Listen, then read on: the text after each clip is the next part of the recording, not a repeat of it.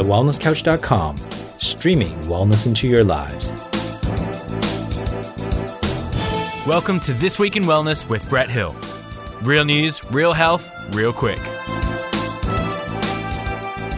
Hi, I'm Brett Hill, and this week in wellness, the American Cancer Society Journal has published a study showing that street lamps and neon signs may increase your risk of thyroid cancer by 55%. In yet another example of the alternative medicine fields being ahead of the game and ignored and at worst ridiculed by conventional medicine, the link between so called light pollution and cancer just keeps getting stronger, with this study adding to previous studies suggesting that nighttime light may also play a role in breast cancer as well. The study looked at a result from a 13 year diet and health survey of over 400,000 adult residences and cross referenced it with satellite imagery to assess the levels of light around their homes and communities. Lead researcher Dr. Xiao speculates that the ability of light to hinder the sleep hormone melatonin may play a role due to its effect on both estrogen and circadian rhythms. He said, given the well established evidence supporting the role of light exposure at night and circadian disruption, we hope that our study will motivate researchers to further examine the relationship between light at night and cancer and other diseases. Recently, there have been efforts in some cities to reduce light pollution, and we believe future studies should evaluate if and to what degree such efforts impact human health. As always, the links are in the show notes. Now, once again, it's important to understand that this is just an observational study. So, even though this was done with a very large population, over 400,000 people, it's important to understand that correlation does not equal causation. You know, it's very likely that these people who are more surrounded by light are probably also surrounded by many other modern conveniences. They're probably also surrounded by more EMF, for example. They're probably also more likely to be surrounded by junk food outlets, as an example. They're more likely to be in an urban environment where they may be less willing or able to exercise and to move. They may get less fresh air, they may get more pollution. There may be a whole range of other factors that can come into it. But I really think that we shouldn't just uh, ignore this light equation. It seems that more and more evidence is coming out.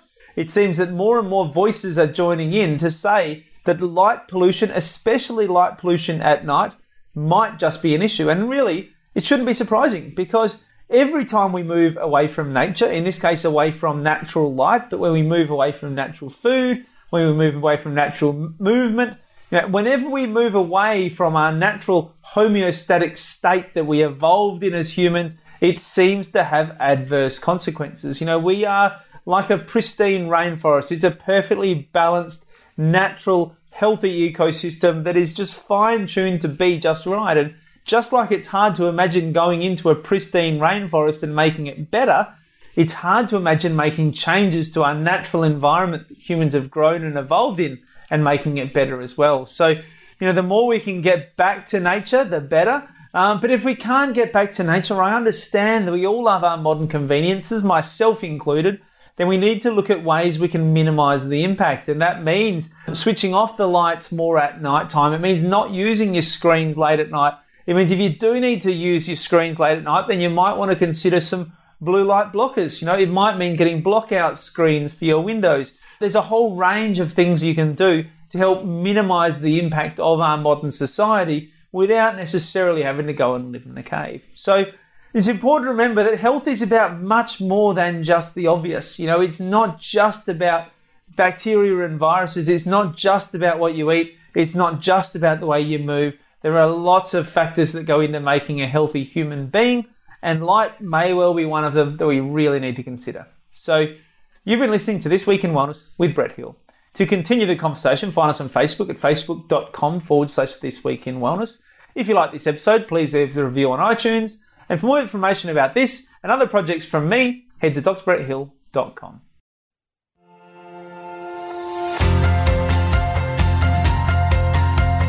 This podcast is brought to you by my new book, Rock Bottom.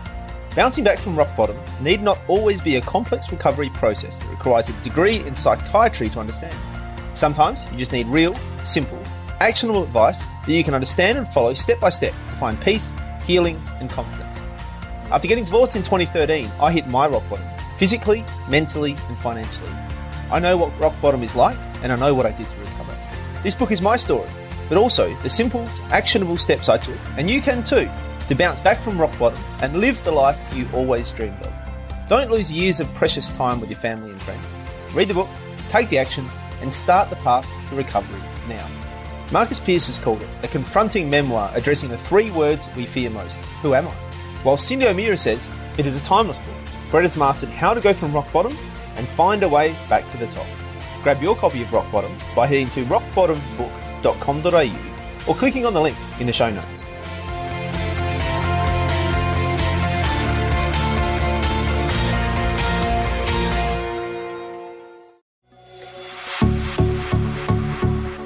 This has been a production of TheWellnessCouch.com. Check us out on Facebook and join in the conversation on Facebook.com forward slash The Wellness Couch.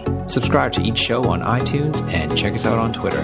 The Wellness Couch, streaming wellness into your lives.